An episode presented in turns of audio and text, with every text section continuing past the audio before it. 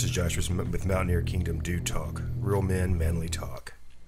And I gotta say, that sound effect is impressive.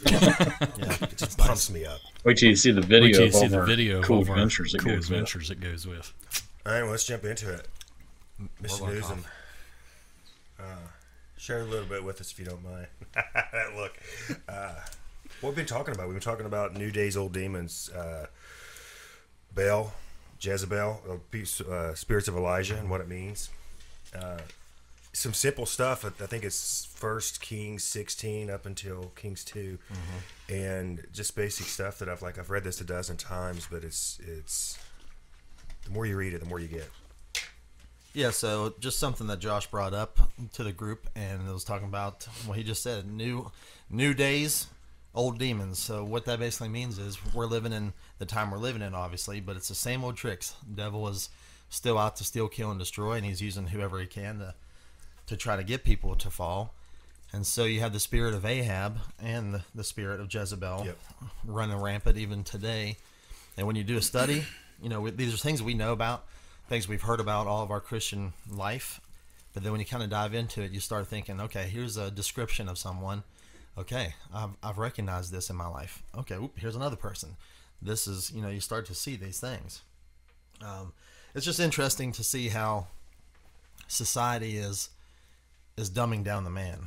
Yeah. You know, and I don't say the man as, you know, some people would say keep the man keeping me down. But uh, I just mean, even in the sitcoms, you know, husbands and fathers are made to look like idiots nowadays. The wives are, are running the show. They're smarter and all that stuff. And not to take anything away from women. They're they're beautiful. They're smart. They're they're strong people. But the, you know, God is a God of order, and He created man first for a reason, for us to lead, Yeah. not to lead with submission and to beat women down, but to lead our our home. Yeah. And um, so you just see the Jezebel spirit taking control, threatening things, sexual favors and stuff like that. You don't do this, or if you do this, I'll give you this. If you don't do this, I won't give you this kind of stuff. Um, just it's a it's a it's a a power switch It's control. control. it's interesting you you talk about these spirits of things and as i've kind of experienced the path i've been going on the last several years it's become very apparent to me that the things that are evil are patterns they they don't just manifest themselves in my experience but they manifest themselves in other people's experiences that are similar to mine so as i started digging into some of the circumstances surrounding my life it became very apparent that I'm not the only one going through it. And whenever I started correlating the idea of sin and the idea of this bigger war going on where we are just pawns in the game essentially, it it kind of started clicking that these ideas, the concept of the Jezebel spirit, uh, I I wasn't familiar with the other one, but it's the same thing over and over and over again. Satan hasn't changed. His games have not changed. They're the same concepts, and we just keep getting used in the middle of it. So mm-hmm. to jump in there, the two spirits you was talking about was the spirit of Ahab, who was the king of Israel, who did more evil mm-hmm. than all the other kings combined. And we can go, but you talked about since the beginning. We can go back to Adam and Eve. The Ahab spirit is very passive, very, and there's nothing that frustrates me more than a passive man. It's like it's time to grow up because a passive man will not protect his family and he will not protect his children. He's entitled. He's weak excuse me, and they correlate really well together, the Ahab and Jezebel spirit, because where he's passive and weak and neutered, and still probably lives in his mom's basement, Jezebel needs that to control. Like he's the Played head. World of Warcraft. Yeah, Forza. Leroy Jenkins. Let's go back to that because I just saw that for the first time and it was hilarious. I'm like, dude, he just went into it. But they, uh, Ahab and Jezebel, they, they interlock. He's the head, but she's the neck that takes all the control. And we had that with Adam and Eve, right, in the garden. So we still had Satan. We have Jezebel, who's making the decisions, eating the fruit, breaking the law, and they and Adam just lets her. And that's a good example of how early on those spirits have been around. Yeah, if I'm reading this correctly, Ahab is Jezebel's husband. Yes. So I mean, it's it's they're intertwined, and they both have that negative demonic spirit working against their marriage, but in favor of the devil. Yeah. He's the the devil is succeeding in this, generation after generation, it was kings. Kings were killed by the usurpers. They reigned for two days. He was killed. Another one was reigned for seven days. He was killed. Next one for like seven years. Yep. But it was all because they were serving Baal and doing everything displeasing to the Lord, and they never prospered. Yep. And uh, so I think that's just what we're facing today, and it wasn't in, in what I've read so far, but you know, talking about how demons uh, are, are transgender demons because you know we, we talk about how we were created in the image of God, and then so our society is so confused who they are. Yeah. It's because the devil is the author of confusion, and so the the devil, and I never thought about this before, but transgender is just meaning they can transform into whatever they want to, and so the devil is transforming to whatever he wants to to pollute and and corrupt the minds of of young people especially, but even adults. I mean, adults are accepting this stuff. They're ushering them into sin. Yeah, ushering them into sin. It's it's based off of our feels, man. Like it, it, our emotions have become God essentially, and in our culture today, that's really what it boils down to. Well, you offended me. I'm, I'm sorry. Your little feels got hurt, and we cater so much to feelings over common sense and mm-hmm. logic, which has been completely usurped. We don't use it anymore. All you have to do is have somebody tell some sob story, and that's enough to change the course of events. I'm gonna quote Ben Shapiro: Uh-oh. "Facts don't care about your feelings." Are you serious? I quit. So That's not true. I want to go back you just real quick to the concept of Adam and Eve. So the curse, we're talking about something that has repeated itself. Ahab was what like 800 BC or 700 like BC, that. something like that. So second kingdom type stuff. Um, but in Genesis chapter 3, 16, then he said to the woman, I will sharpen the pain of your pregnancy, and in pain you will give birth, and you will desire to control your husband, but he will rule over you. It's New Living Translation, uh, an NIRV per what? I think we're all looking at Jared because he hasn't said a word yet. Okay, I'm gonna. But the giggles, there it is. Well, Jo- The Josh, Josh, Josh waved waved at him, and I was like, "Oh, There it is, gone. cue, cue the giggle track." Oh man. Now we know your role. And this is a this is a get to know your your talkers episode, and Jared's here for the giggle track. That's my only purpose. Yes, Oh, it's a good purpose in life. But you know it. and embrace it. Yeah. Oh, Are you wholeheartedly. finished with your thought there, Andrew? Dude, I got all the thoughts. I wanted to say one more thing real quick on this, and we can just kind of talk off and Yeah. off about it. So let me Yeah, finish up. close that up. So you'll desire to control your husband, but he will rule over you. This goes back to the curse, Adam and Eve. Like this is a repeat of everything that we've seen for all of humanity. Um, this is the New Living Translation that uses the word "you desire to control." The uh, International Revised Edition says it's something a little bit different, but the concept is there. That that curse has been something that's plagued mankind, and it's it's because we chose to sin. It's because we chose to defy the order and desire of God. Uh, and I mean, God's God designed us in a way for a purpose, and we screwed it up with sin. So that's why we keep dealing with it. It's funny how much it keeps going back to intent of the heart. Their intent was to know all, to be like God, to see what He saw, and even if there was no physical eating of the fruit that day, it was coming because the intent was placed, or a new intent or desire was placed in her heart when God should be placing desires in her heart. Well, because the devil, that's why he fell. Yeah. He wanted to be God. He wanted to be on the same playing field, and God said, "Nope, yep." And so now he's trying to pass that offense on to, you know, Adam and Eve, saying, "You guys can be just like God. You can know all these things. Yeah. I failed, but you can do it."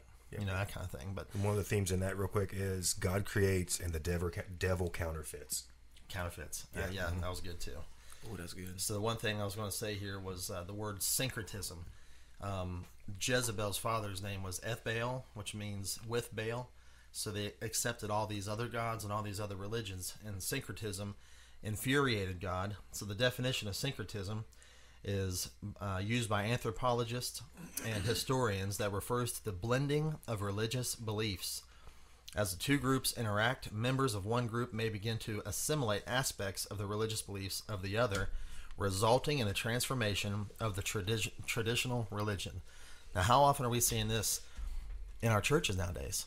In our Methodist churches, our Baptist churches that are accepting these homosexual preachers, homosexuality is accepted in the church. Now, our church, we would say, you're welcome to come into our church and be delivered from this thing, but we're not going to openly accept the sin in someone's life. It'd be no different if someone was having an adulterous affair. We would say, you're welcome to come into our church and be delivered from this thing, but we're not going to say adultery is, is cool. Yeah. You know what I mean? And on the on the backside of that, I like um, those the two denominations that you just mentioned there. I, I like the ones who are holding fast to the traditional ways, where they're going, just break away from us because Yeah. that's not where we're going to be. I love that there are still, Yeah.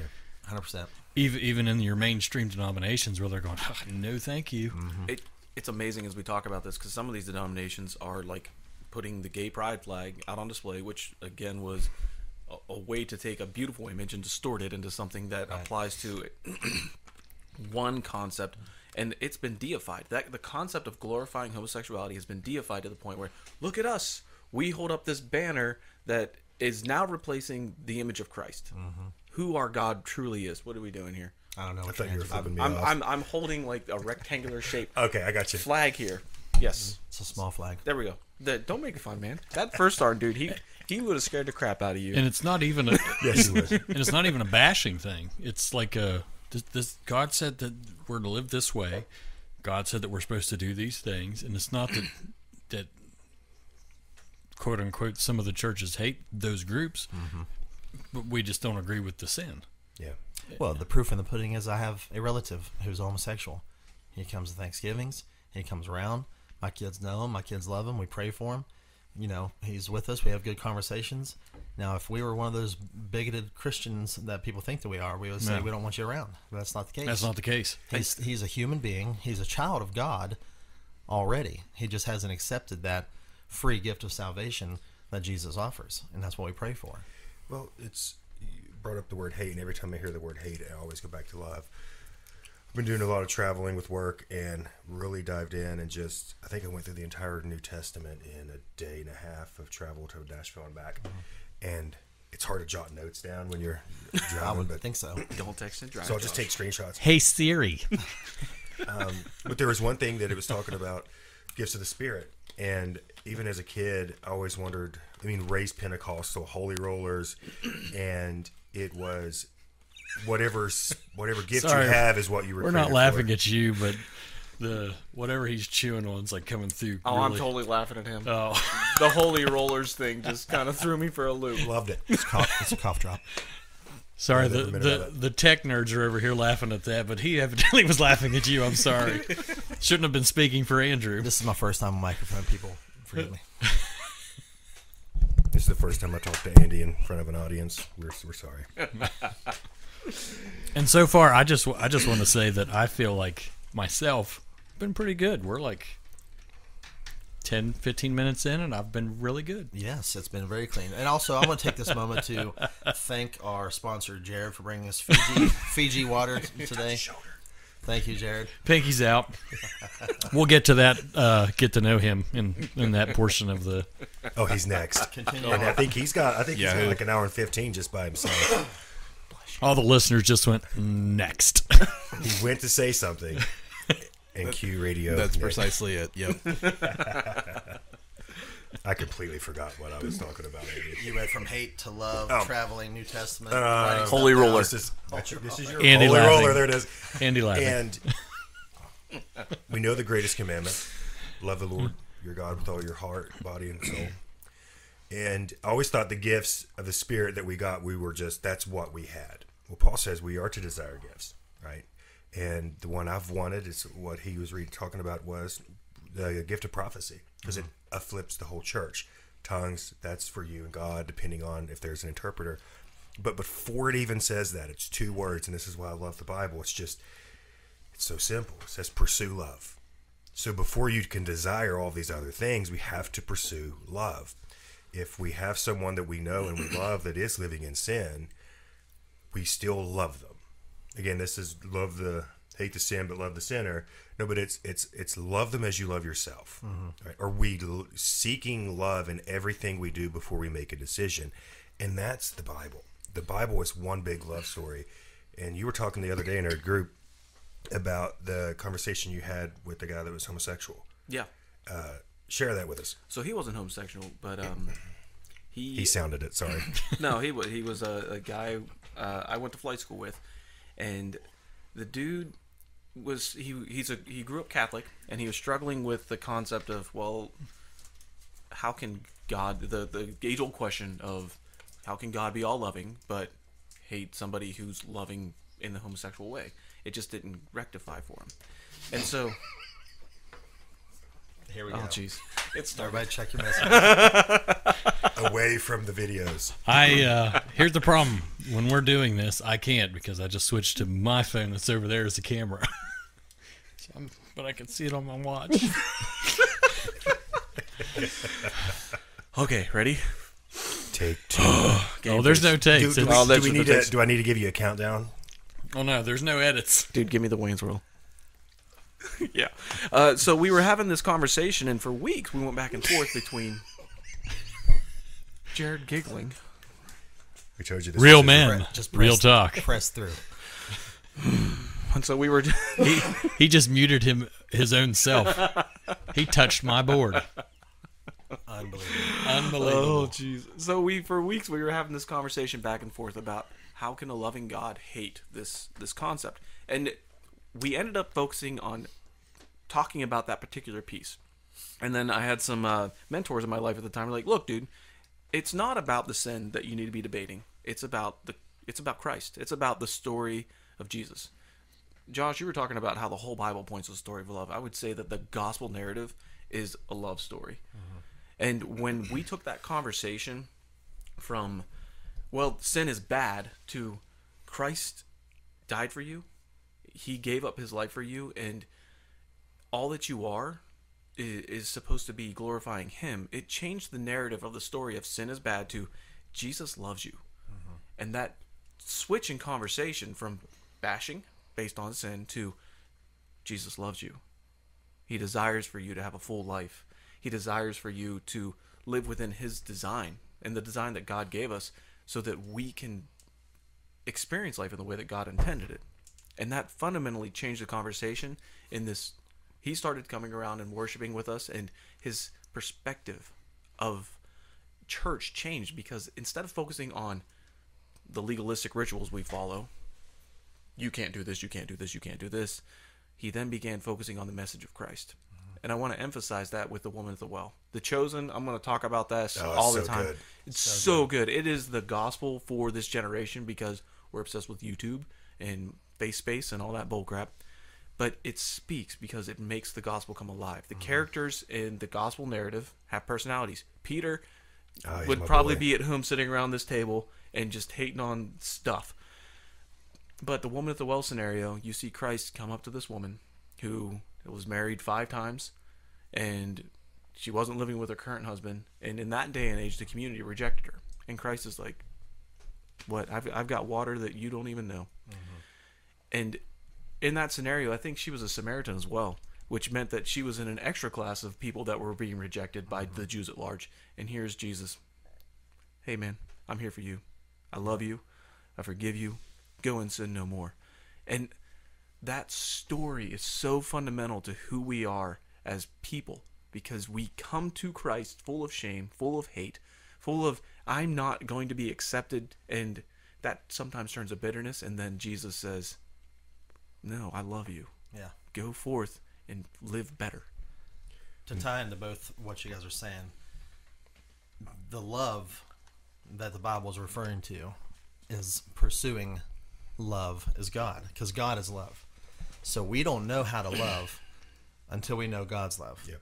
So when we're talking about, when Josh talking about pursuing love and then all these gifts uh, or um, desires, we'll have different desires. That's because God places Yeah. the new desires into our heart. And a lot of people twist that scripture by saying, well, God will give me the desires of my heart. I want a Ferrari. Can I get one? No. It's when you transform your heart and you start pursuing God's love, God will give you the desires. He will give He'll you give new you new desires, desires in your heart. So with that, the love changes to. Uh, and I've always said this in, in my classes. The Ten Commandments used to be, "Don't do it because it's bad." Okay. But, Okay. okay. But but then it, but but then Jesus came and turned it into, now I don't do it because I love. Yeah. And so we don't bash people because of their sin. We need to tell them the truth in what? In love. You know, that's the only way they're going to accept it. And that's why people that aren't pursuing God's love are looking for, this is going to be cliche, love in all the wrong places. You know, they're going to drugs like Jesus Revolution. They're searching for these things, but they're taking drugs. Or they're looking for love because um, uh, a guy might say, I never had a father figure, so he gets wrapped up, wrapped up in another man's arms, you know, in love. Or a woman, I never had a mother figure, so she goes, turns into, you know, homosexual, you know what I mean? So it's, you have to pursue what love really is, and that's God. I, I want to just step off just a little bit here because you said something that I've only heard me say before, and we we haven't talked about this. And the idea that the transformation power of Christ when when we become believers and how He changes our desires to match and align with His. I, I want to highlight the fact that we've never talked about that, uh-huh. and yet we're 100% synchronized on it. Praise God to the Holy Spirit mm-hmm. and our understanding and interpretation of Scripture and how Scripture's alive.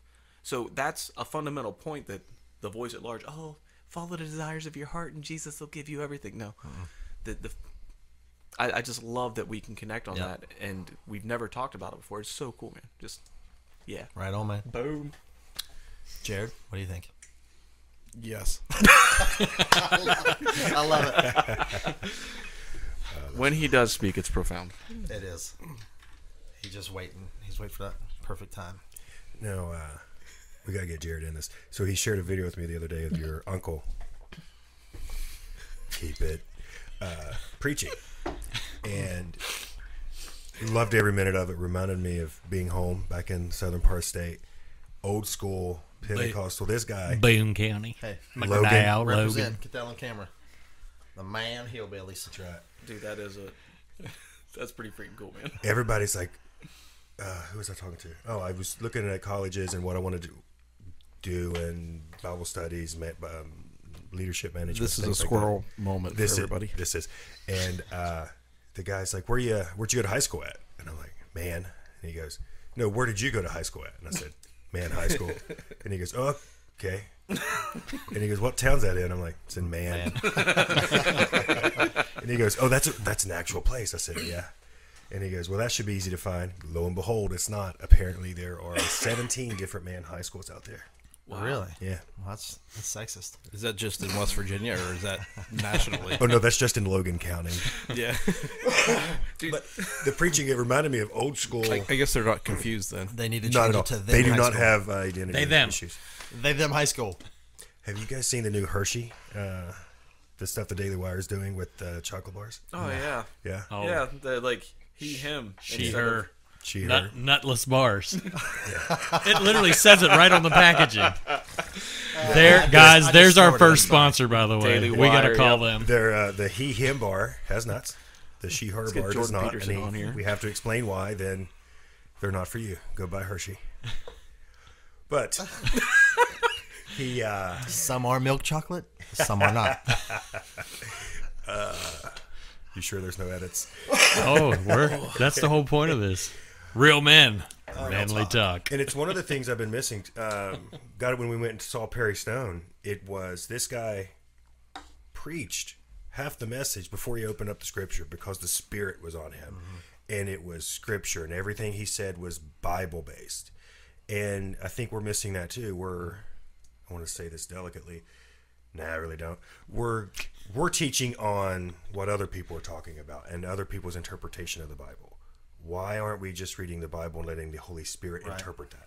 Well, well, that's some of like I was reading some of Perry Stone and listening to Perry Stone a lot on, on, on a couple things, and and um, he was talking about and and really explaining how um, how Jesus got the titles he did as rabbi, master, Yeah. things like that. And once he gets to a certain level, he's able to interpret scripture where most uh, most rabbis would have to say, you've heard it said this way, and uh, Jesus was able to say, "Well, you've heard it this way, but I tell you this." The, the the big difference that we have today is that um, we are living in in an, in an era to where Sorry. the The one time. the uh, the Holy Spirit Doesn't- to sneeze in. Sorry, guys. Just let it go. the the whole the Holy Spirit um, doesn't come upon people anymore. It dwells within, Yeah. and and that gives us the ability in, in this in this era to in this age to be able to interpret Scripture based on what the Holy Spirit tells us. Because I mean, the Bible says that that the the Holy Spirit that lives inside of us knows the deepest things of God, and if we listen to that Spirit, we can know what God is wanting us to know And to in say. in pure in, in, in the pure terms. Yeah, But What- fear not say. what to say because the Holy Spirit will give you the words to say when you need to say them. Yep. and, and that's provoked by scripture. You know, we, Yeah. we're told in Hebrews that scripture is alive and active, sharper than edge, it's sharper than any two-edged sword. And uh, where I really got my teeth cut in with understanding more about scripture was in a Calvary Chapel. But the methodology that Calvary Chapel goes through, Chapel goes through, is they pick a book and they read through the entire Bible. So during sermons, instead of it being a story hour, or instead of it being the theme of the week, it's we are going through the book of Job this week, and we're going to dissect it, and we're going to let the living Word of God speak to us in this moment. It's Side note: I'm tired of that book. well, okay, yeah, What book? Job. Job. okay, This fine. is Uh, Nick- Romans. This is Nick Job right here. well, well, so so the thing we've got to we, we've got to remember though too is is there's multiple different kinds of preaching and all of it is is scriptural and spirit based. So 100%. like Yeah. there you have you have your your preaching that is is how to live according to the Bible, how to how to life application type type preaching. Then you've got your prophecy preaching. Two, two completely different styles of ministering the word of God because the prophecy is digging into each individual aspect of learning the history of of the con- contextual history of, of, of that topic where and, and, and applying it to today. But it, the the how the life application is what a lot of churches do now. And and there's not a there's nothing wrong with it as long as it is scripture based. And we are supposed to test everything based on the word of God. Mm-hmm. Because not all spirits are, are the Holy Spirit, mm-hmm. and that's why we don't allow ourselves to be deceived. It's it's again. that we're going to go back to Elijah. It's it's having that Elijah spirit, and we're got to be proactive. And I'm not saying we're hurtful or we're mean, but we do have to be dedicated, and we have to stand strong. The world's not going to look after my kids. They're not going to look after my wife, nor do I want them to. That is my job, ordained to me from God, and if we don't raise our families with that Elijah spirit, the devil will. Right. Once the head is removed, it's all the room in there for Satan to come in and, and, and take over. And I liked both sides of the, or all the different types of ministry and preaching because if done right, they all come back to salvation. Yep. Right. what we, uh, the Bible's 30%, no, the New Testament is 30% prophecy right everything everything has been done for the resurrection to get us into heaven after the tribulation or before the end um, and th- there was something you said earlier about when we have the holy spirit and new desires of our heart think about this and this da- dawned on me that same spirit that was in elijah that was in jesus that was jesus and in all the disciples every miracle that we will ever ever have is already inside of us And we can do more. and we can do more And that's a promise through Jesus. We, through the Holy Spirit, we can do even greater things. yeah And I liked what you said uh, contextually. Going back to what Andy said, they you read a whole chapter, you get the context of what's going on instead of that one scripture that says, uh, for some reason, first thing came to mind, Deuteronomy. You know, a lot of people say, well, God wants us uh, to be wealthy. Well, yeah, He does, but in Deuteronomy says God has given us the ability to create wealth. Now that doesn't mean we can just sit at home and a hundred dollar bill fills up or a hundred dollar yeah bill fills up our wallet whenever we want it. It means that the Holy Spirit gives us witty ideas, gives us inventions, gives us way ways to create wealth, or He's already given us a certain brain uh, ability to be a math guy or a, a doctor or something like that. He we have the ability to create wealth. So when you say these things out of context, you know that's where that those teachings go awry. Yeah. Well, you know. well, well, kind of the thing that goes along with that is there there is a required action on our part Right. on it, and it is to um, to follow God's laws and His commandments, and then these things will happen. the action part I love. I always go think back to when uh, it's right before the the Jews cross the Red Sea, and God's like, "All right, we're going to go through this," and you know, they get an air conditioner by day with the cloud and heat by night, and a couple of uh, I think about a chapter goes by, and then Moses is like, "All right, God, what do we do?" And he's like, "I already told you what to do. You have to go do that. When you do that, we'll we'll talk after." Right. Oh, I mean, yeah, that's oh. So it's like my biggest peeve, and I try to be more patient with it, is coats and shoes in the morning with the kids. Okay. What happens when we get dressed? What's the next thing? We put on socks. After we put on socks, what do we put on? Shoes. Nope. We got to play Legos. Bless your man. Uh-huh. We got to go. Uh, we got to go. Fortnite. Everything Chug else. chug with you. Everything else. And I'm getting ready for work. Haley's getting ready for work. And No shoes. come no on down. We're we're leaving. Oh, hang on. I got to put my socks on. we're leaving. I'm glad I'm not the We only told one that you loses what to my mind do. over that. go do it. And then or I, all their I worldly always- possessions on top of said shoes and Yes. socks. Everything else is a concern, and it makes. We talked about this in class the other day, and I, I still I fell back into it. It's like how many times have I told you about the socks and the shoes and the coats? Why are we taking our shoes off in my jeep? We're getting ready to get out, right? Oh my gosh! What'd you take them off for? And uh, I could see sometimes the way I say it, it just defeats Gabe, just breaks him down. It's like ah, I'm going back. I'm, I'm it's condemnation. Reverting. and he's only been here 10 years as of Wednesday. Made me proud. And um, 10 years. Ten years that you uh, were able to carry him through this life, and he made it that far because you didn't. My wife is very patient. I mean, look who she married. Um, yeah. Uh, when I do that, I think about God doesn't. Hey, you remember when you lost your temper? Hey, do you remember when you said that? or Oh, Dude, God, God doesn't direct talk to us that way. So I, I I- mean, you just you just pointed out that he did with Moses. What I tell you to do? did he bring up past sins though, Not past sins or past but- mistakes? That's what- that's kind of what I was getting at. True, but I know we were going with this because we did talk about, it, but that just gave me a new enlightenment about it. You know, we are supposed to be correctors, True. but in different ways. But even Jesus looked at his, his disciples and said, how, "How much longer do I have to deal with you guys?" Yeah, I mean, he basically said that. You guys, you have little faith. How much longer do I need to deal with you? You know, so Spirit now- is willing, but boy, the flesh is weak. yeah. So I mean, I don't know what the answer is because I think it's okay to have these kind of expectations on our kids, and I'll I'll get to that when we get talking about baseball and stuff. But you know, my kids are opposite. They have no issues putting their shoes and socks on and stuff, but when they get home, they don't know where it goes. I, I trip over forty-eight pairs of shoes, three sweatshirts. So it's a great hat. start, but a crappy finish. It's a great start. And he I- I, I falls come I come home to my shoe room slash office, and I'm, I'm like this. Get in here! and, I, and, I, and I say, look on the floor. What do I see? And I'm like, our shoes. right. I just Yes. saw. What should I see? Not our shoes. yes, you're right. Put them away, please. That face you made, I just saw all three of your boys just right there. Oh yeah. I uh, we talked the other night after two weeks ago. It was after church, and um, I had a I was trying to get a hold of Mandy and share some things that's going on, and uh, my the highlight of that conversation for me was, "Can you excuse me a second? And then you yell up at the kids, "Brock, Bo, what are you doing?" I'm like, "Oh, I'm not alone.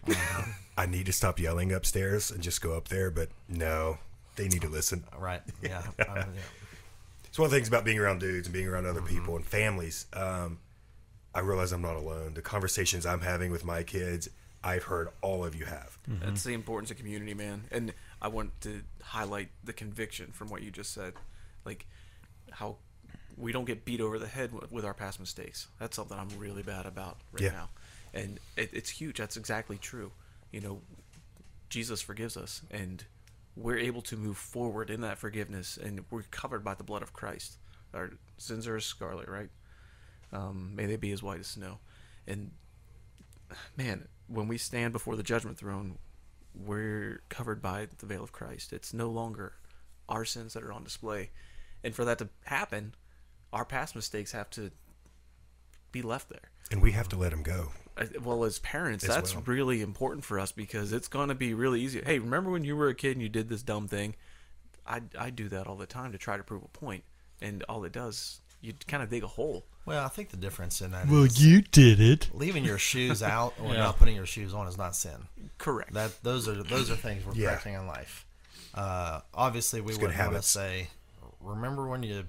I can't think of anything because we're just kids right now. But you know, when they actually sin, you don't want to bring those things. Remember up. when you took that from store without paying for it and we Yeah. didn't find out about it until you got home? Remember when you were in high school and you snuck out and you did this and that? You don't want to bring that kind of stuff up. But correct correcting kids when they're growing up, I don't think that's sin to bring up. But I agree. I mean, it, it is as adults though, because we've already lived a life. You know, it's easy for us to say, "Oh man, I did these things." But if we're if we've already been sanctified, God has forgotten those things. The devil's the one bringing that up. That's why I love know, Paul when he writes the letter. Um, I think it was the second the second letter to Thessalonians. He's like, I haven't offended or harmed any of you people. Yeah, right. He's like, um, no, he actually didn't. Paul didn't. Saul did. And it's that Because he, he had no idea. oh, He forgot. the name change too. That really puts some emphasis because you're a different on it. person. Yeah. You're a new creation. Wow, that's a cool concept. Never thought about that. New creature, new feature. Gerard, you were going to say something? Well, well, the thing ab- though about like past sins is, yeah, they're not meant to be brought up again. God doesn't bring them back up again to you. But um, there, there's a band that I used to listen to a lot, Thrice, and had this one line in a song You that only listened says, to him three times. Yep. Um, it says every scar is a bridge to someone's broken heart, and every every sin that you've you've you've had at some point will allow you to connect with somebody else yeah. to help them through something, and it, that also means every trial or tribulation you've had um, will do the same thing too. We overcome by the blood of the Lamb and the word of our testimony. So, yes, I mean, the difference between remembering what you did to tell a testimony is to not feel condemnation in it. It's to, to build someone else up. So, yeah, 100%. There was uh, all the experiences that we all go through. I'm not going to quote Pink Floyd today. I do that enough. um, Wouldn't be a conversation with you without it. I know, man. I just they get me. Um, the people and the experiences that we've all went through. Pink Floyd, they get us. I'm totally re. I got to redo the graphic now. and we get you. Um, especially in Everything church. goes through a prism now. Does I'm gonna go ahead. I'm gonna go ahead and apologize to the YouTube viewers. Every time I look at the camera I'm on right now, for some reason the color correction on that's way off. No, And you're it- that pale. No, every time I switch to it, he turns into a leprechaun. Nice. No, no, he- Yesterday's St. Patrick's Day. It's all right. The the collar tone for some reason on that camera, like he's blue in every other camera, but on this camera he's This is- bright green. This is why we need sponsors. Dude, if you can put a, an Irish filter on Jen- every time he speaks, With that laugh, Ah, Next thing I know, he was a giggling. oh, and I just noticed all these bottle caps too are are like super neon green. I don't know what is up with that camera. well, this was our first and last podcast. Uh, thanks for coming, guys. Hope you all I enjoyed. think, I think we're doing all right. uh, Oh, it's been fun. Compared to some of the stuff out there, True. Again, this is why I love it. I just completely forget. It was, it was really important. So you were talking about baseball earlier. Uh, Yay, baseball. share that with us. Like, so one, why baseball? I like baseball. And and I I wanted to I don't know what to do with my hands. of something you love that God brings you back to it for a ministry. By the way, if you're listening to this podcast, be sure to go to our YouTube channel. the video is just as classic. Right now, he's pulling the old uh, sure what to do with my Ricky. Bobby. Ricky, just put him down. The tough love part. Question: Why Sorry. baseball? Why baseball? And thoughts on how that's always been a passion for you, and God, for all the things you've been through, brings you back to it to minister. Um, I've always loved baseball. I played baseball since I was seven, all the way through high school, and then I played a men's league softball. So I've always just had a desire for baseball. And of course, the Lord blessed me and my wife with three boys. So two of them are very close in age, 18 months apart. I mean, they act like they're twins. So uh, got them in t-ball, and of course, as as any dad does, uh, I would think that any dad would want to be a part of their life. I decided to be a t-ball coach, and uh, I found out that I was a pretty good little coach for kids. Um, Little. Big.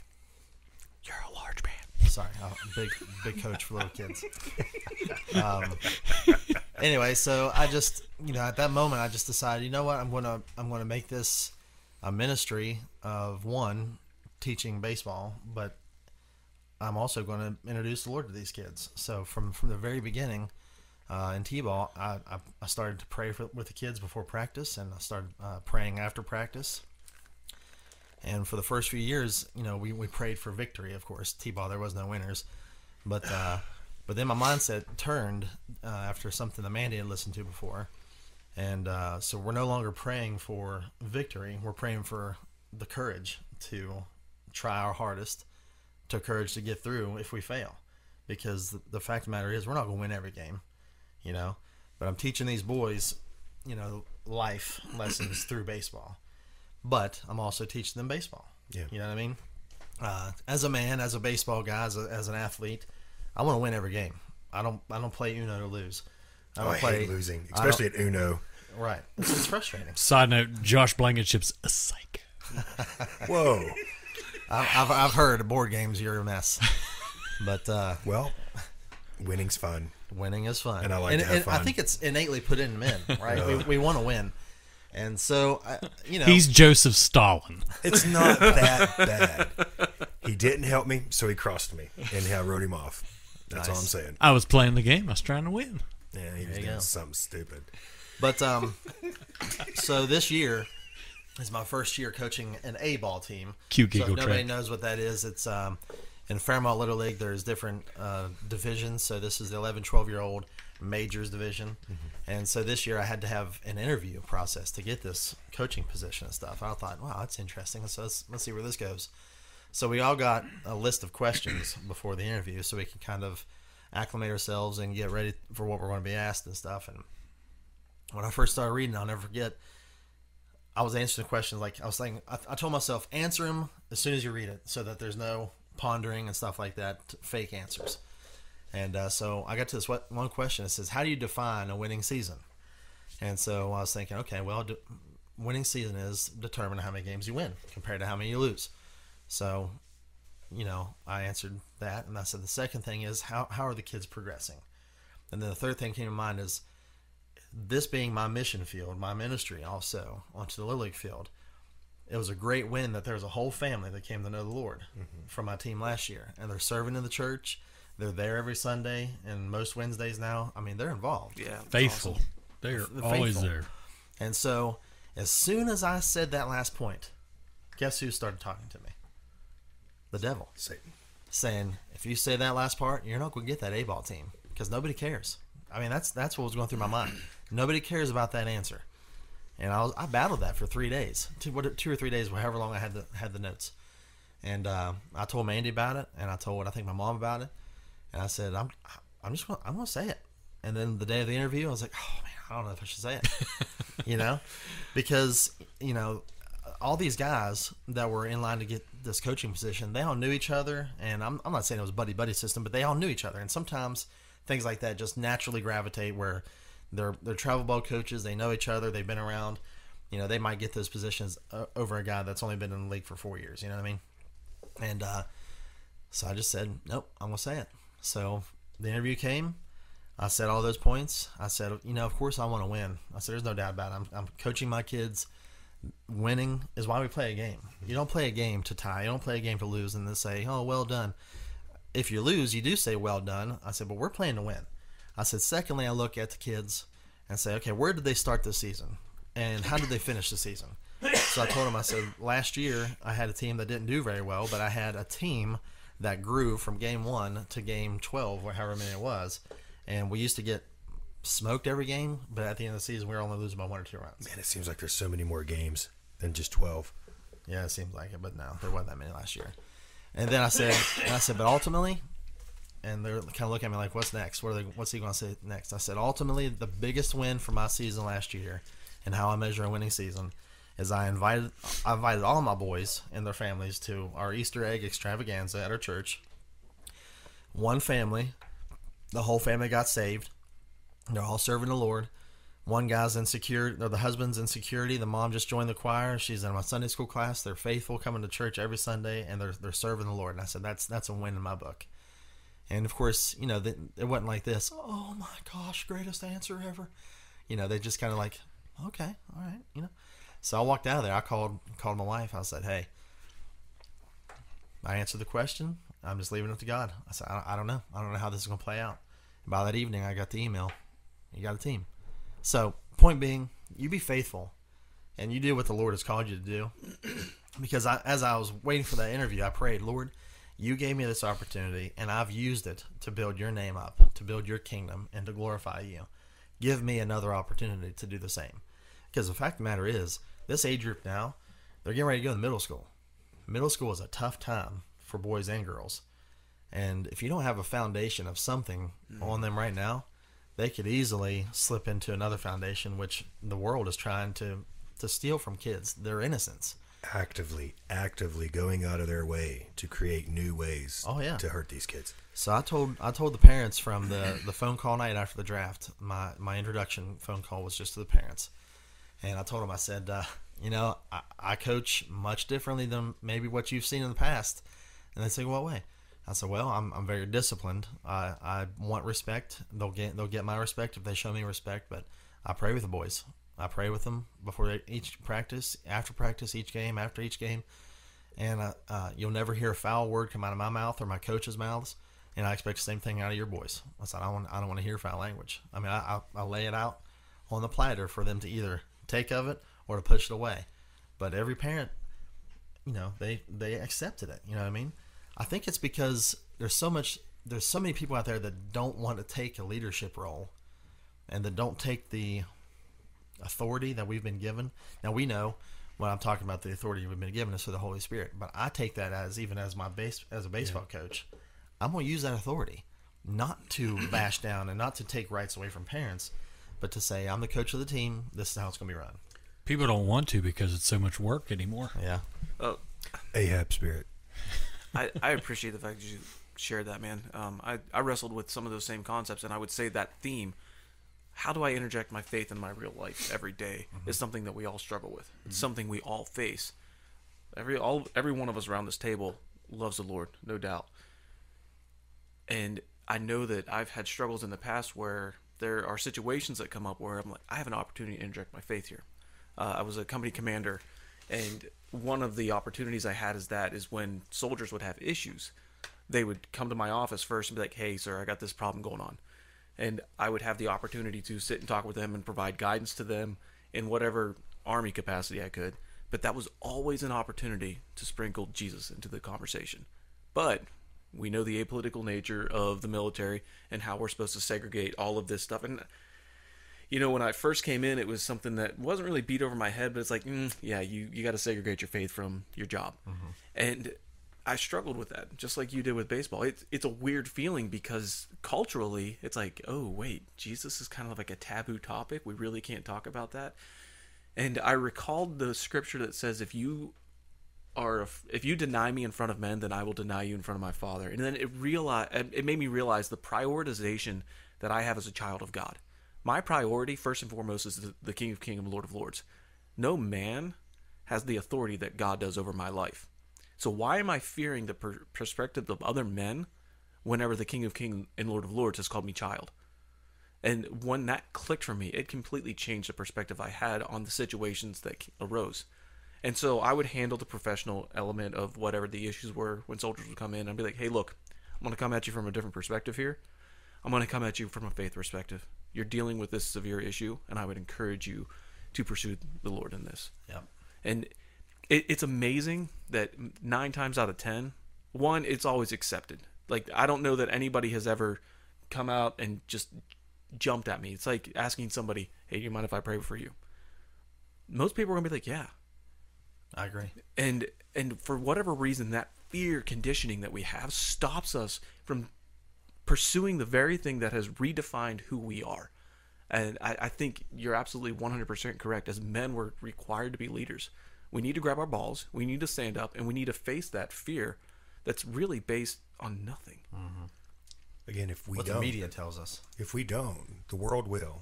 Yep. And the world's ran by Satan. So do you want to run your family, or do you want him to do it? Well, I think the quite there's that contrast, uh, and it's op- opposite spectrums. If Bible says if we don't praise the Lord, the stones will cry. Yeah. If we don't lead with authority, someone is going to. You know what I mean? Yeah. So I mean, think about that opposite contrast. If there's always a cause and effect. If you do, something will happen. If you don't, something's going to happen. Yeah. So we got to be on on the side of we got to we got to stand up, be a man, and say this is this is how we're going to do things. Mm-hmm. Not take it or leave it, but give it a chance, and you're going to see a change in your life. you know, And here's the, one of the reasons I jumped into CASA and where I'm drawn, and one day we'll go into my testimony. You're gonna need to explain CASA. Most people don't know what it stands for. I know I help kids. Court appointed special advocate, I believe, Yes. and um, It's a super cool sound effect. social advocate. And um, I'm called to Right now, somebody's at CASA going, I want that deleted. Court appointed special advocate. That's what I. That's what I said. You said social. Well, I just want to make sure that I included all of the alphabet. Casa D F G H I J. Plus, Okay, Demichi? Casa D'Amici. it's coming to Fairmont, by the way. no way. Yeah. Is it really? It won't be the same as the as the old Casa D'Amici, but uh, it's coming to the Middletown Commons. I, I, I like the one that's in um, Sorry, we're talking about food. We'll, no, get, you're we'll get back. in, in Mid Atlantic, um, because it's just it's a, it's a nicer place to walk around than, than downtown Morgantown is. Yeah, but when you go in to get that old stove, that one slice. Oh man, yeah, right. Every time you know, May get May and I get a date night, we'll go to Tzatziki's or something. Typically, because we like that great restaurant. We'll go run around Morgantown, and then we're driving home, and we look at each other, casa. so we, we make a quick trip for one slice, and they throw it in the oven. Man, is it good! Man, do you know how important date nights are? Very important. You Tell were us why. You were talking about it's God first, and this is just some doing some recent studies. Song of Solomon's, Song of Songs, interesting Love that read. book. Um, Gazelle. I've always been Your taught breasts are like a goat's back. what? your hair is like the fur of a sheepdog, I prefer my breasts to be like breasts, not a goat's back. and she loved it. She loved it. Real men, manly talk. and it dawned on me. Well, I've I've always been taught when you have kids, it's kids first. Nope. No, Nope. it's not. It's God first, then it's your spouse, then it's your kids. Because once the kids move away, which we give them back, right?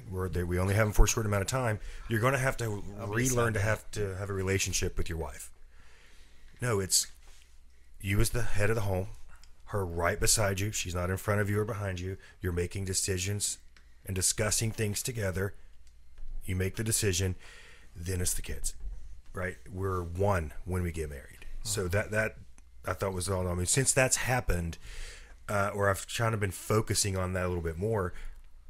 The kids are getting better attention than they were before because now it's more unified. And I'm not saying we were always ununified or, or not together, Right, right. but it's that refocus every day to pursue love. How can I help my wife? And then how can we raise godly children? It's two different type of loves. Yes. You know, my kids have asked this before. Do you love me more than you love mommy? I'm like, "No, no, it's it's a different type of love. Mm. I said, I, I, I love you more than anything in the world. Would you love me more than rent? No, it's it's a different type of love. You're all my kids. It's you know, I love you all the same for different reasons because you all have different personalities, which is a strange thing. Yeah. Four kids came from two people, and every one of them is different. Every one of them. You got to have the different. I love you, buddy. You're all right. You're fine. Get over it, guy. Come here, Laney. Let's talk. You know, Yeah. I mean, it's it, you have to have all the uh, personas figured out, and it's tough. Watching them interact, we walk walking Wednesday night. I think Rhett left his jacket back at the snack shack, and he hasn't hit his growth spurt yet. No, But watching them walk side by side in the hallway, I'm like, she will pound him into the ground if he needs to. she's strong, She man. just looks tough, She's strong. and was so much bigger than he was. Yeah, she's But taller than Mandy now. Really? Mm-hmm.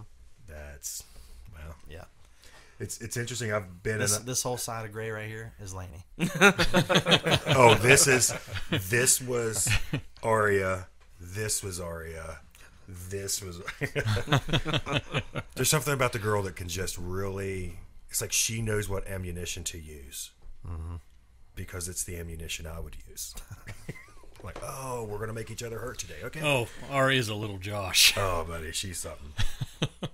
I'll I'll share that. This was one of my favorite stories, and it was a very good, uh, teachable moment. Again, something about when she, she was three or four. I'm over. We're in the gym, and she created a princess club, and I'm on the balcony, of the mezzanine, looking down, and she creates this club, and these two girls, they're older than her, came over, and she's like, "Would you like to be in my princess club?" And it made their day. Absolutely, I want to be in this club. She goes, "Great. First thing we're going to do, kicking you out." Oh my And I went, "Wait, what?" And I, I'm watching this happen, and I'm Oh, getting ready to walk so down. cute. Whoa, whoa, whoa! What just happened? And I'm, I'm looking down and I'm like, okay, start walking down there to correct this. And she goes, well, why are we out? She goes, well, you hurt my feelings and I thought you'd like to be in my club and now I hurt yours. I'm like, this is three years old. Oh man, How to handle that? How to handle it? So I went down. I'm like, we I got to to. flash over here to Andy real quick and get this look. So Andy's sitting there in utter shock at this story. I uh, I went down. She we're like, we're talking about this. Why did you do that? Well, if they hurt me, I hurt them. Like no. And the way you manipulated that. But Daddy, I heard the preacher say an eye for an eye. She was coloring. She wouldn't even listen to him. Uh, but uh, made her apologize. She explained why she did it. I listened. Kind of impressed, to be honest. Not impressed in a do it again, but like, whoa, I've really got to be on my toes with this one. Yeah. Wow. And uh, I don't think they're in the club. we disbanded the club. No more clubs. No more clubs. And uh, like that's, I was just getting ready to ask: to is, the is there club. still is, is the club still around, or is that completely gone? for So- the safety of the other kids. We had to, Welcome, new members. First order of business. You're out. we make this joke around the house because I'm uh, I had three brothers. We were all very close, and you you hit, you fight.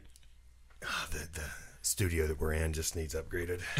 Uh, it's tenfold. Once you get to a point, you're teenagers. It's okay if you're going to prank me, I'm coming back. Yeah. and I'm swinging for the fences. And if I have to be, I have to be proactive so this doesn't happen again. And to this day, I'm still kind of that way. It's like, okay, I don't mind whatever we're going to do. Let's do it. But I'm coming. This is why you and Amanda get along. Oh yeah, if we're to fight, let's. If you're going to be a bear, be a grizzly.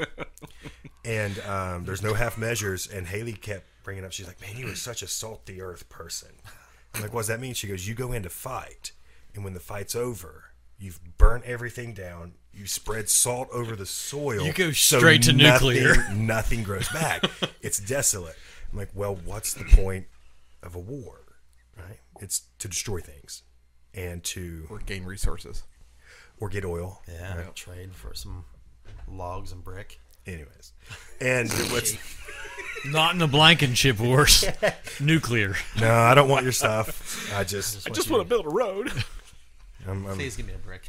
no, I'm not even giving you water. Here's some salt. That's Settlers of Catan. We got to get there, boys. That's our next episode. We'll put right here and rotate. Yeah, uh, good stuff. What do you have for us today, Nick? I'm just the nerd running the show. No, you got to speak. Oh yeah, good talk. I'll just uh, just flow right in from the baseball into still coaching, and the difference that you have to deal with when it comes to uh, dealing with because I coach in public schools. I'm West Virginia SSAC. You got to go through this whole spiel, and it's a whole different ball game, especially when like praying and stuff like that. I will do it uh, kind of off to the side because it is a big deal to to bring that inwards into that. Uh, Yeah, but there's precedence in now. Torino. That coach uh, from Yeah, Florida he or won the- Texas. Where was it he was from? Florida. He won. So there's A lot of good things now. coming out of Florida. Yeah, America. Keep that in mind at the next election. So, but definitely, I No Joe I'm, I'm or camel hair. Let's create it. I said camel hair because yeah, Tell me how you really feel. So I'll have to turn the comments off on YouTube. if you guys uh, I need want to to see a, the comments. Bring them. if you guys need a pep rally speech for when your team loses, there is a video online of when Camel Hair, is that what you said? Camel hair. Comes in and uh, motivates your team about you stuck it through, you played to the end. Did you see that? No, I don't watch that woman. Last So thing sh- I ever saw her do was speaking of the importance of the passage of time. It's im- the passage of time is important because without time, there would be no passage of the passage of time. I want to punch you in the that face laugh. right now. I know. Uh, she. Oh, gosh. We do not promote violence. Well, Do the laugh again. I didn't. That's great. I didn't even catch it. I was like, who who laughed? it wasn't me. He's looking at me like doing like I heard a weird. It was you. it was I Jared. thought it was a. Cue the giggles. Poop. Was that a real person? It didn't work. No, thought it, was it was. Josh. He was a. I thought it was a button too. we're not uh, we're pretty low budget. We don't have sound effects yet. Sound effect. There needs to be a camera on the face when you do that. Oh no, Because like the eyes go up and it's like you got to get into character. Yeah. Give it to us one more time. although he did it closed this time, so it's even more psychotic. You want to join my club? back back to you. So, uh, have you gotten any have you gotten any negative feedback from No. your coaching style or, or prayer? Um, I have gotten negative feedback, especially at the first part of it. I am a Mr. Miyagi when it comes to coaching. I use the KISS method 100%. Keep it simple, stupid. Uh, when I coached soccer for a long, long time, Thank you for clarifying the KISS method. yes, we have to when you're talking about underage children. Yeah. Keep it simple, silly. Quick story. First, uh, Put him on the clock.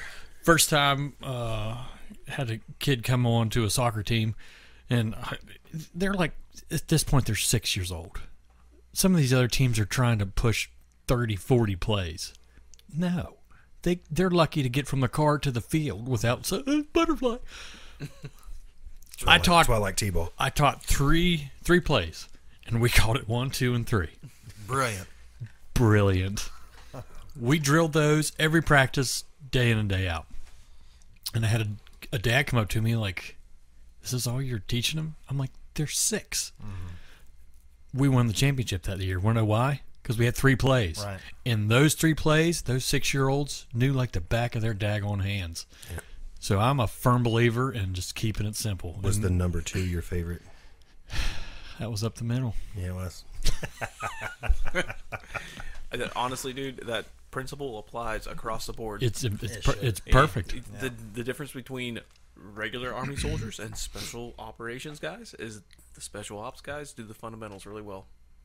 The difference between somebody who plays sports and somebody who's a professional at sports, they can do the fundamentals expertly. and I try to translate that from when we s- I switched from coaching soccer to cross country and track. The same thing. We don't need to watch a thousand videos and learn eight thousand techniques. No, we need to learn the basic ones that work. You're in middle school. I'm not training Olympians. Now, do we want to win? Absolutely. Just like Ryan said, I'm, we're there to win. That's the whole point. But are we going to win every time? No, because we're in a conference that has a couple schools that are not public that have uh, muy money. Yep. But we have kids that compete with those kids who are getting regimented schedules that are getting meal plans and I'm just as happy coming in third behind them and going, Yeah. heck yeah, we're I think that's that's the important thing with with kids. Recognize recognizing your audience. You know what I mean. So t-ball, I strictly focused on discipline, where you're going to be on the field position wise, and your defensive stance. Yeah. because uh, you're not you're not turning double plays, you're not uh, bunting, squeeze bunting. You're not doing these strategic things. It's a learning year. Yep. So, you know, I, I'll never forget one of the t-ball practices. All the parents were there, and and I, I put all the kids where they're supposed to be, and, and I, I hammered into them defensive position. I said, now when I say the word, the word "show me defense," this is what you do. And so this one practice, all the kids were, they're all looking like uh, Nick said, butterfly or whatever. They're all looking around. I said, all right, show me defense with you know the the male authoritative voice, and every single kid they just went like this, whew, and got down def- defensive that's awesome. position. That's a win. and the parents are like this. What how, happened? How did you do that? so they put their phone down and paid attention to the game. no, seriously, they did. Yeah. They, they stopped and they watched. And I said, "Wow, that was nice." I said, Let, "Let's see if we can do it again." I said, "Everybody up!" So they all they all relaxed.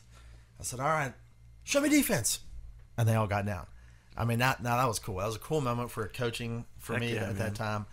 And uh, but then you move on to uh, C ball, it's coach's pitch.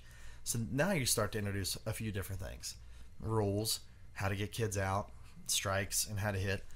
So you move on just a little bit here, then B ball, different. Now it's kids pitch. Now you got to teach them how to pitch, how to make your stance, how to have your stride, and all these things.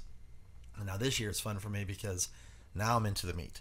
You know, these kids are old enough now where they know the rules of baseball. They know the importance of the rules. Tagging up on a fly ball, throwing a guy back out of first base. If you catch a line drive and they take off, they know these things already. So now we can teach a strategy. I'm teaching signs, and the other day I was teaching signs to the kids. I ran through it one time. My team is really smart this year. I really love them. So I'm like, all right, I'm doing all these things, you know, wiping everything off and throwing it again. And I'm like, now what's that mean? Uh, bunt. I was like, why? And they told me why. And so it's really cool to just to see the progression of the brain. You know what I mean? Kids growing up, and that's one thing I love about seeing my kids when when their light bulbs go out, go you know go on. I should say, uh, like uh, aha moment. Those are cool moments. So when you see your kids in the baseball field get it, and then I'm like, all right, let's turn two, and they just whip it around turn two. I'm like, oh, all right, this is So this is gonna be fun. that reminds me of how the Holy Spirit teaches us. Start with the milk, get to the meat, Yeah. right? Yep. Preach a little bit, pray a little bit, and worship a little bit. Yep. Baby Christians into mature Christians, and we're still learning. Yeah. And that's and that's one thing I, I I've taken into this year. You know, I know a lot about baseball, but I don't know everything. So I- I'm watching different videos, different drills, and how to hone in on different skills and stuff. Maybe the other coaches are doing that too. Maybe not. I don't know, but I'm doing what's going to give me a coach's coach's edge. You know what I mean? So Have you had Fun any? stuff. Tell us about some of the pushback you'd asked Nick, uh, praying in dugouts and being around the kids. Now it's a different environment, being public and public schools. Or Have I gotten pushback? No, actually, quite the opposite. I've gotten numerous text messages of how they appreciate that I pray with the kids um, all through the years, from T-ball on. Uh, a lot of parents have texted me privately. Will you please draft my kid next year? Because I love how you run the practices. I love that you pray with the kids. I love that you care for the kids. I can attest to that. We've been on his team a couple seasons, and you can just see the non people be like, "Wow, I can't believe that guy's doing that." Mm-hmm. Well, let me let me tell you two stories from last year. We only won one game, legitimately. The second game was a fringe league; they didn't count it towards our, our record. So we won two games, but one in Fairmont, and we lost like a thousand. It felt like it was, Out of- a, it was out of 12. It was a rough. it was rough. It was a rough season as, a, as yeah. a coach who wants to win. Rough to see the kids deflated every game, but you know you just have to keep building them up. And at the end of each game, they're ready for the next one. But uh, two stories from last year. Uh, there was one time we played Clarksburg uh, in Fairmont, and only five or six kids showed up from Clarksburg. Parents showed up with them, and of course the kids are are defeated. Their teammates didn't show up, and there was going to be no game. So I decided, well, I've got the field for this hour and a half. I'm gonna, I'm gonna keep it. I'll practice with my kids. So I walked over to the Clarksburg team and I said, hey, you guys want to practice with us? You're here. I said, I'm gonna run practice, and you guys can come out and help and practice. And the coach was like, yeah, absolutely. And so I, uh, you were there, Nick. You saw this, and the, some of these kids didn't know where to stand, where how to bat and stuff. So I'm, I'm coaching these kids that are already on another team. And but before that practice started, what I do, I prayed, and I even looked at the Clarksburg coaches. I said, "Hey, my This team what I do." prays, Yep. and so you can either pray or not, but I'm praying." And uh, you just you be bold. And they took their hats off. Those kids, they knelt down and they and they prayed with us. And uh, so after it was all done, we prayed again. And guess what happened? Four parents from the Clarksburg team came up to me. Hey, thank you so much for taking time to, to coach our kids, to, to pray and to do these things. You, if, if you step out in faith and be bold, like Andy said, there's not going to be too many people that say, no, I don't want prayer. Or at the very least, they might not say anything to you at all. But if you really do what the Lord has called you to do, I feel like there's going to be that positive feedback given to you. One, because that builds my faith back up more. You know, it emboldens me to be Yep. emboldens me to be more bold. But secondly, we won one game last year, and my team gifted me with a baseball glove. That is awesome. He's you know, I, I tears might, are I might coming. cry. It's all right. You could hear I the might crack. Yeah. It is a nice baseball it's, glove. it- it's past. Okay. So it's it's a 44 brand, and that's it's a it's a hot item right now. 44 brand glove. It's blue and gold because our team is blue and gold. Has my R newsum on it. Has on the inside of, of, of the wristband Philippians 4:13. Has the out, outline of the state on it. And on the inside, it's got a cross. Dude. So my whole team, they knew exactly what to put on my glove. Here it comes. so okay, it's gone again. Do you always? Dude, I think the that noise was worse. I, I know. I just I love might, I'm- Jesus. I might look big, but when it comes to the Holy Spirit or my kids or kids like in my baseball team, I get emotional. You don't look big. You are. No, so, uh, I don't ever know how We're to take unbalanced, dude. I know, right? The monsters are on that side. We're just like, hey. This Hey is guys, gonna be, what's uh, up? that. Flip this The thing. Legion of Doom over here. And the guy who can't walk's in the middle. But He's not helping. just to answer your question, you, you you get you might have the one or two negatives, but the positives outweigh, and you just say, "Sorry, negatives, you're gone." one soul. As long as one Mm-hmm. soul's changed, or somebody can remember something later on that says, "Hey." That's why we were talking, or we was in the hallway the other day, and uh, Noah came up, and he used to hug all the time, all the time. Which is, there's nothing wrong with it. But there's a season you got to grow out of it. And he waited till we were done, and fist bumps. It's like that kid will remember that. Uh-huh. yeah. I worked with that kid for a while on that crap. It was, it was good, and now I'm trying to get him to the point where he doesn't shake my head hand every time I see him. But hey, it's it's better than getting attacked with the hugs. Uh, Yeah. I, I do. Except when we hug in the parking lot and embarrass the kids. I mean, that's part of life, dude. I'm old awkward enough to know. Yeah. So we, we leave church the other night together, and we pull up stoplight there at the 132 entrance southbound, and we're we're neck and neck, and we're looking over, revving our engines and making stupid faces. Lainey, my teenager, almost teenager, beside me, she's like, "Why are you guys so weird?" I was like, "Because we can." Josh came up to the car one time at, in the parking lot of church, and Gabby was sitting in the front seat, and he comes up and he does something really gay, and he's like, "Oh no, I thought that was Amanda in the front seat," and Gabby's just sitting there like, oh yeah, I went. I went. that was off awesome. script. Yeah, that big was time. good. and I'm like, oh Not podcast appropriate. yeah, not at all. Uh, hey, that's an honest mistake. Gabby's as tall as Amanda now too. She looks just like her. "Oh yeah," she came down the stairs the other day. and I'm like, "Uh, that's not Amanda." Yep. Yeah, it's crazy. Yeah. So Kids growing up's crazy. I I said that like most people will not reject and most people will accept mm-hmm. whenever we intro or invite Jesus into the circumstances. 100% agree with that still. That also puts a target on us. Yeah. And and and I when I say a target, I mean it's coming from the spiritual realm. I have learned that when I've taken a step in faith towards something like that, inevitably, without fail, something is going to come and undercut that from from where I get attacked. It it's just been the pattern that I've experienced over the last several years.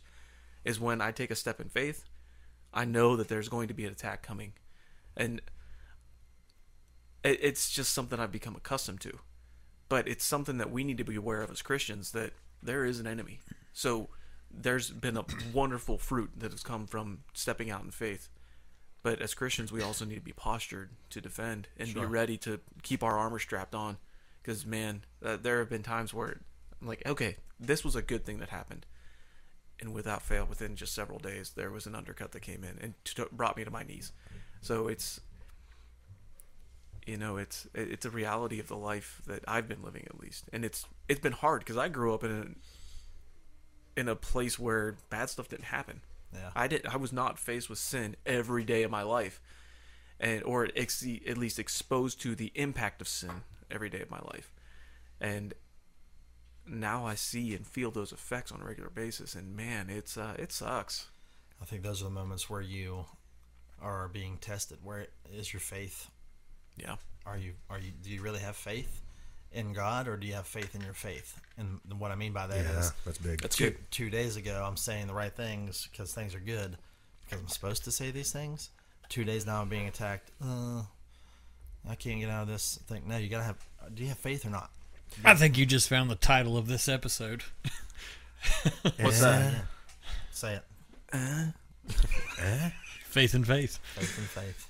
Well, um, real quick, and then we'll talk about you and your faith in your workplace, because especially with that industry and all your travel and all the people you get to talk to, uh, we a little bit of yesterday was um, there's faith is God is in control of the outcome, and Sorry, fear, what time do you need to leave Satan by? Is I mean, now. I'd probably push it to nine. Okay.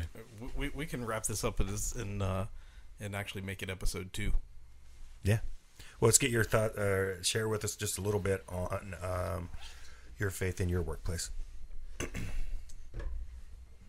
or not. Do you like when all eyes are on you? Oh, he's the thinker. Like he listens so well. Now the camera's on you too. And cue the mobile. So, um, so it's it- it's, it's what gets me through every day. Um, I mean, I lead a, a really large team that is very diverse. Um, we I've got team members um, spread out from Baltimore, Maryland to Charleston, West Virginia. I've got some in Florida, and we just hired one in uh, North Dakota. Um, so we've we've got we've got a pretty diverse team, and uh, you know, consistently kind of going into every day of um, being able to lead a team of highly experienced people in my industry. Um, I, I have to rely on God every day, and uh, and I spend a lot of, a- you know, you go through different seasons of your life to where you rely on God more in that particular season. Um, you know, it, every time uh, we were expecting a, a child, uh, spent a ton of time in prayer, praying over the my wife and the pregnancy and, and the child and everything, and then once they once they're born, then you, you, you spend a different season praying about them in a different way, and then you throw in different challenges with with our our careers that we that we all have in our workplace and everything. Um, you, you you pray more in a different way for that, and you, you begin to pray over the success of the team. Um, you pray over the success of the organization, um, and you pray for uh, kind of a, a Solomon type prayer of give me wisdom on how to lead this team. And uh, that's that's how I've been able to really do it day in and day out because it is it, it's difficult. Um, a lot of stuff going on all the time, and it's it's really being able to rely on God to to help help me kind of organize that and the Holy Spirit to give me the direction that I need. Um, and different things talking with folks. I mean, like this week is is review week, and doing performance reviews and, and having to sit down and have those conversations. With that was a crazy spring noise. That was awesome. I'll, I'll blend that with the laugh. I, I kind of thought that was the, uh, the the music cue for the end of the episode. Yeah. Playing them off. Thanks for joining us. Jethro with a banjo. Uh, so, but anyhow, yeah, it's um, it, it's the only way I get through every day. Yeah. So I, th- I think a good wrap up would be back to this book real quick. It's it's talking about going back to Elijah. We are told that Elijah obeys the word of God and commands others to do the same. Others recognize Elijah's relationship with the word of God, including the widow who says, "Now I know that you are a man of God, and that the word of the Lord is in your mouth, which is truth."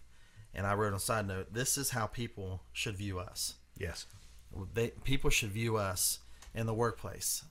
I mean, I, I know you don't walk around by saying, "I prayed for y'all this morning," but they know your relationship because your fruits and and how you act and how you treat people, right? Same in my workplace, same on the baseball field, same in your workplace. I mean, if we claim to be Christians, we cannot be this person that is just living and talking in sin around other people. We need to be recognized as people of God so that uh, the one thing that just popped my mind was I don't know if you guys heard the story of the woman at the Pentagon when 9/11 happened. How she Yeah. was she was a woman of God. She prayed over the people. People knew that she loved the Lord. well, when that attack happened and the place was on fire, people were asking. I forget her name. We'll call her Sally. Where's Sally at? We need to find Sally because she'll get us out of here. And they followed her out the hallways because the Holy Spirit was guiding her out. She said this in their interview. Holy Spirit's guiding me out. And all those ways, all those turns that they took her, the fire never touched those people. Not a bit. Now, this is a in Washington D.C. that we typically know, very liberal, non-Christian type people. You know, statistically, I mean, there's Christians obviously that live there. Uh, this woman, these people weren't living for the Lord, but they knew she was. She you knew. know, They- they and they followed the her. Spirit. So that's how we need to live our life, so that God forbid crisis happens, we can be the people that that people lean on. You know. That Or light in when a someone dark needs place. prayer, be a man of character, be a man of integrity, Yep. and follow the Holy Spirit. So the podcast you've been listening to, uh, we got uh, Andy Wave, Andy. Hey. is, is over I here. mean, don't speak. got Ryan, uh, Josh, yo. Jared, the Gigglebot, Gigglebox man, Gigglebutt. Gigglebot. and, and myself, Nick. Uh, you can tune in. We're going to either be weekly or semi-weekly, as as long as our schedules provide, and start bringing some real manly talk in, into the world of this, what the world is today, which is insane. So, again, you've been listening to uh, Mountaineer Kingdom Dude Talk, real man, Real talk. manly talk.